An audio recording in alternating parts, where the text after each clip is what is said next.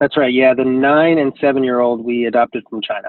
Wow. So, what was, I've heard a couple stories and it can be a challenging, long process. What was that process like for you guys and why was that so important for you to do?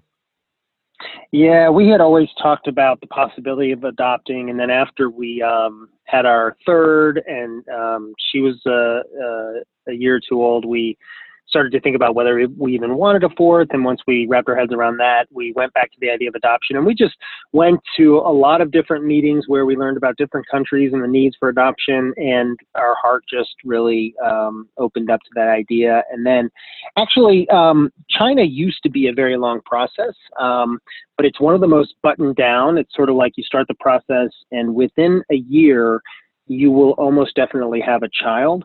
Um, but there almost always going to have some sort of special need.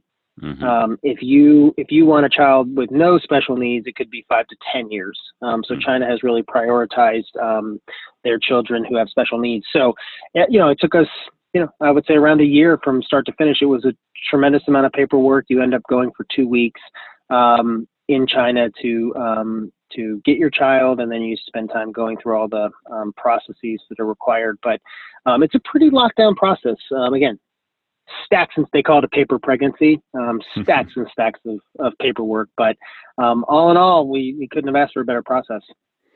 Yeah, so I've talked to a couple people that have done that, but now that I, I have you on, I've, I've, always been curious. What were the? How did the siblings take it? What were their thoughts on it? How'd they deal with it? Was there some getting used to having mm-hmm. a new brother and sister in the house?